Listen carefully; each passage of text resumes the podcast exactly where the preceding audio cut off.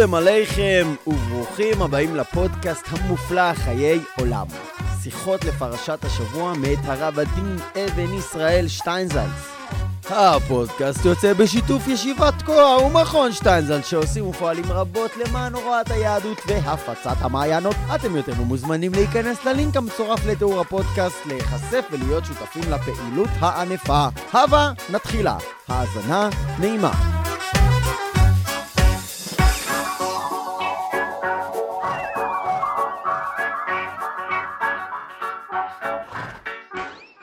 פרשת וילך בתחילת הפרשה קורא משה רבנו ליהושע ומעביר לו את ההנהגה על עם ישראל. ובפועל, כבר מרגע זה, יהושע הוא הממונה על ישראל. עם זאת, הדמות המרכזית בפרשיות הבאות היא עדיין משה רבנו, מכיוון שהן מהוות סוג של סיום חגיגי של תקופתו, שעיקרו השירה והברכה. בנוסף לשתי מצוות, הקהל ומצוות כתיבת התורה, פרשה זו מורכבת משני עניינים מרכזיים. העניין הראשון, הפותח את הפרשה, הוא תיאור הכניסה לארץ ישראל. משה אומר כך: השם אלוהיך הוא עובר לפניך. הוא ישמיד את הגויים האלה מלפניך, וירשתם. ועשה השם להם כאשר עשה לסיחון ולעוג, ועשיתם להם ככל המצווה. והעניין השני, הוא הדרך בה משה חותם את הדברים. כי אנוכי ידעתי את מרייך ואת עורפך הקשה. הן בעודני חי עמכם היום, ממרים הייתם עם השם, ואף כי אחרי מותי. צורה זו של סיום תמוהה ביותר. במהלך ספר דברים, משה פורס בפני עם ישראל את כל מה שיש לו לומר. את משנה התורה על כל דברי החיזוק שבו, את הברכות והקללות וכולי. ועם סיום הדברים הוא מסכם ואומר, את כל הדברים אמרתי לכם, כי אתם צריכים לדעת אותם. אבל אני מכיר אתכם היטב. כמו שבמשך 40 שנה לא הקשבתם לדבריי, כל שכן, אף כי אחרי מותי. לא היינו מצפים שמשה יסיים את דבריו בהכרזה קשה כל כך, כי ידעתי אחרי מותי, כי אשחט אשחיתון, וסרתם מן הדרך אשר ציוויתי אתכם, וקראת אתכם הרעה באחרית הימים, כי תעשו את הרע בעיני השם להכיסו במעשה ידיכם. מדוע משה צריך להגיד את הדברים בצורה כזו פסימית? למה לסיים כך?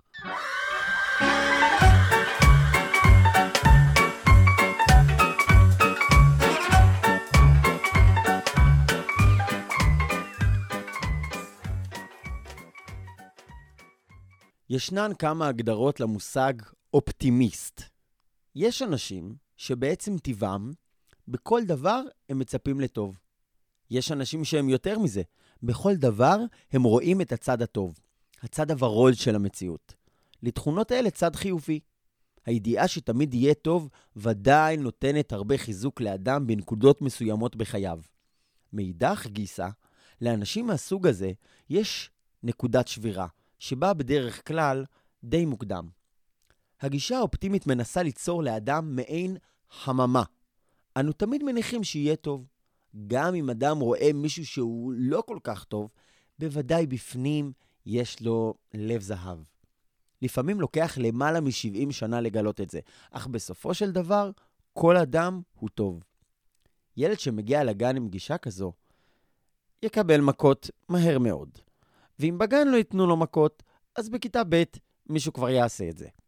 למעשה, כל אלה שגדלים בחממה נתקלים בסופו של דבר בנקודת שבירה. כשהם נחשפים לחיים מחוץ לחממה, הם מאוד פגיעים, ולאנשים מסוג זה דווקא, פעמים שאין תקומה לפגיעתם.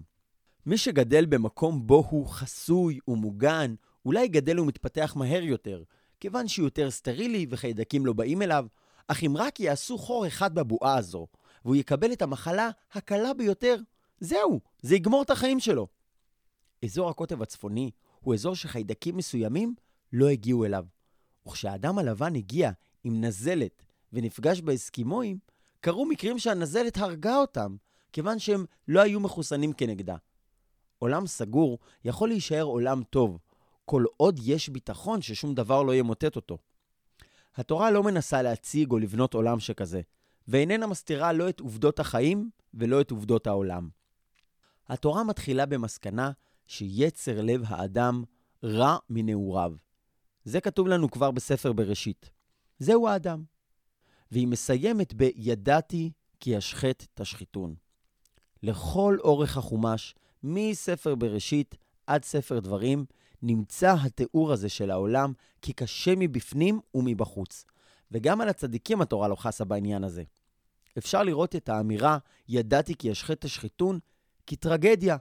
משה עובד כמו סוס במדבר 40 שנה, ובסוף ימיו הוא נאלץ להודות, טוב, זה יחזיק רק עוד כמה שנים וזהו. משה הנהיג את ישראל ואחריו יהושע, וגם בזמן מותו של יהושע, עדיין היו אנשים שראו את יד השם בכל צד ופינה. ואחרי כל זה, ידעתי כי אשחט השחיתון.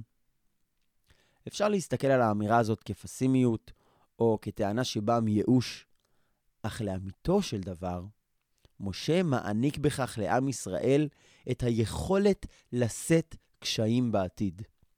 לולא שמענו את דבריו, היה נראה לנו שהכל מתמוטט. כשיש מצב טוב ואחריו ירידה, אני חושב שהיה כאן ניסיון שלא צלח, ו- וזהו, בטוח שזה הסוף. פעמים רבות קורה שמתחיל משהו גדול וחיובי, ואחרי זמן מסוים ישנה הרגשה שזה כבר לא זה. כאן התורה מנסה לעשות את הבלתי אפשרי, להכין את העם מראש לקראת הירידה. כשמשה אומר, ידעתי כי אשחט השחיתון, הוא לא בא להפחיד אותם, אלא להכין אותם למציאות של עליות וירידות. ברור שזה לא אדם שרואה ורוד, אבל בעצם, גם זה סוג של אופטימיזם. סך הכל התורה היא אופטימית. היא אופטימית בכך שהיא מראה אפשרות של תיקון.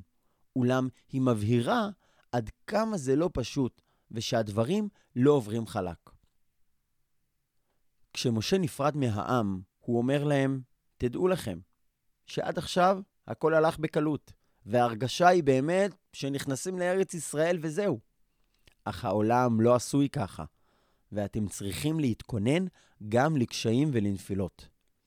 כתוב בפרשה, והיה שם בך לעד. ודברים אלו הם בגדר עדות.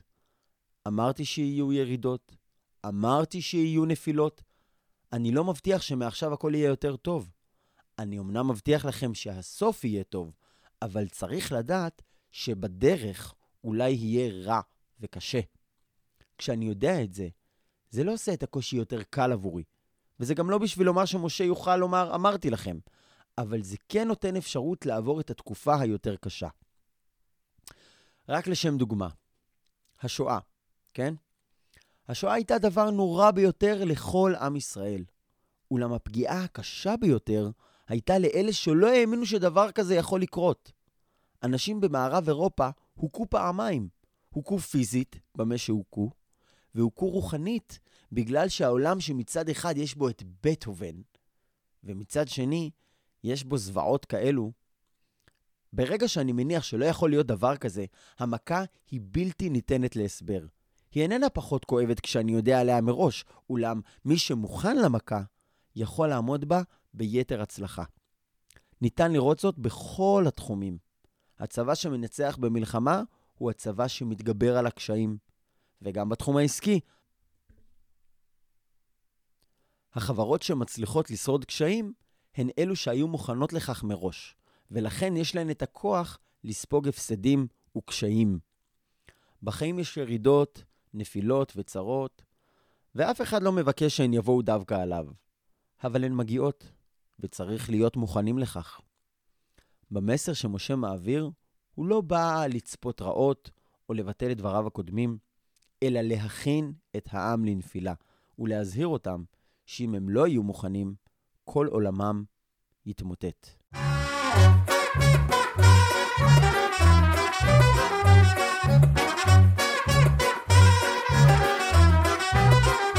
ישנם ציוויים רבים בתורה, שאף על פי שאינם מנויים במניין המצוות, עלינו לקיימם ולהתייחס אליהם ברצינות. ציווי שכזה הוא הביטוי שחוזר בפרשה שלנו כמה וכמה פעמים. הוא מופיע באותו הקשר גם בתחילת ספר יהושע, והוא חזק ואמץ. חזק ואמץ. אותו עניין מופיע במזמור לדוד השם מורי ואישי, שאומרים בחודש אלול ובימים הנוראים. קווה אל השם, חזק ויאמץ ליבך, וקווה אל השם. יש קווה אל השם לפני שהבעיות התחילו. ויש קווה אל השם אחרי שהן הלכו. ובאמצע צריך להיות במצב של חזק ויאמץ ליבך. מהו העניין של חוזק הלב? הציווי על חוזק הלב הוא הציווי שאומר לא להזדעזע מבעיות ולא להישבר מצרות, כי השבירה בפני הבעיות היא הדבר הכי מסוכן. יש מלחמה, יש בעיות, והסכנה הכי גדולה במלחמה ובחיים היא שבן אדם לא מסוגל לקבל מכה, ובכל זאת להמשיך ללכת. הכוונה בהדגשה ובכפילות השימוש בביטוי חזק ויאמץ ליבך, היא לאומץ לא רק במובן שאנחנו משתמשים בו היום, אלא גם מלשון התאמצות. היכולת להחזיק בדבר בצורה חזקה, היכולת להתמיד, היכולת להמשיך ולהתחזק בדבר. הסוד והיסוד של העבודה הוא מה שנאמר על הצדיק, שבע יפול צדיק וקם. מה שמאפיין את הצדיק הוא לא שאיננו נופל, אלא שלאחר הנפילה הוא קם. הרשע נופל פעם אחת, בום, וזהו, הוא נשאר למטה. הוא לא מתחיל בהכרח בתור רשע, אבל הוא גומר כך כיוון שהוא לא קם. מישהו בגדר של חזק ויאמץ ליבך יכול לעמוד כמעט בכל דבר, לעשות הרבה מאוד ולהצליח בכל מעשיו. אך מי שאיננו בגדר הזה, אין לו ממש תקומה. בגמרא בסוכה נאמר שלעתיד לבוא מביאו הקדוש ברוך הוא ליצר הרע, ושוחטו בפני הצדיקים ובפני הרשעים. צדיקים נדמה להם כהר גבוה, ורשעים נדמה להם כחוט השערה. הללו בוכין והללו בוכין. צדיקים בוכים ואומרים, האח יכולנו לכבוש הר גבוה כזה? ורשעים בוכים ואומרים, האח לא יכולנו לכבוש את חוט השערה הזה? אחד ההסברים לגמרא הזאת הוא שלכל אדם יש ניסיונות, וכל ניסיון הוא חוט השערה. הצדיק עובר חוט שערה אחד, ומגיע לחוט השערה השני, וסך כל החוטים מצטבר באמת להר גדול. ואילו הרשע נתקע כבר בחוט השערה הראשון. כשמראים להם את החיים, לצדיקים מראים את ההר שהצליחו לעבור, ולרשעים רק את חוט השערה הראשון שלפניו הם עצרו.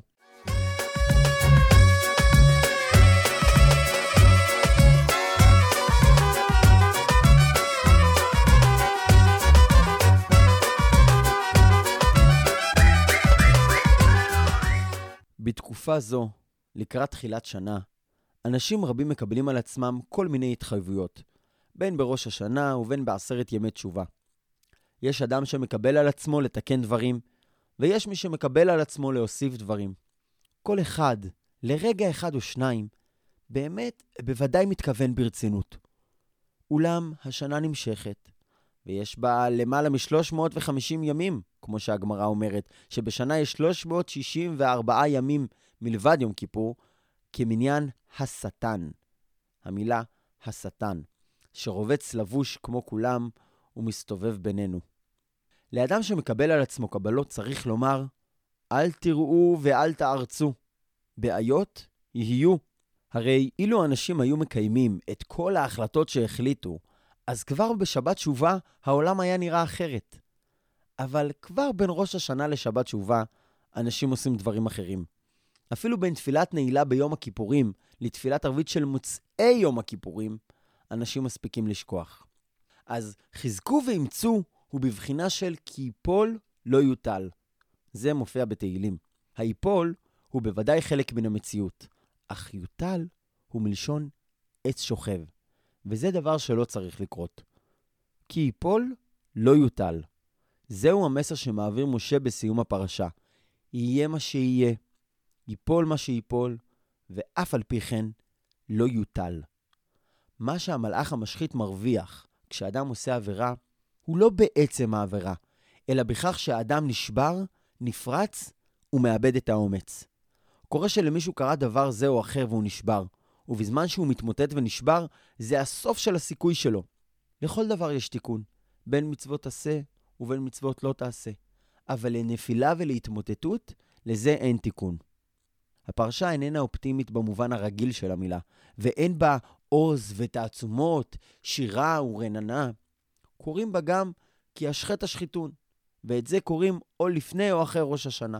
והכוונה כאן היא להצליח להמשיך גם אחרי השחט השחיתון. היה פעם צדיק, שהיה הרבה שנים סוחר, וגם לא היו עליות וירידות במסחרו.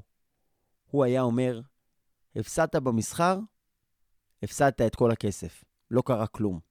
אבל אם הפסדת את האומץ, הפסדת הכל. גם הפרשה הזו אומרת, לפני הכל ואחרי הכל, טיפלו או לא טיפלו, השחט השחיתון או לא, בכל מקרה, חזק, חזק ויאמץ ליבך. שבת שלום.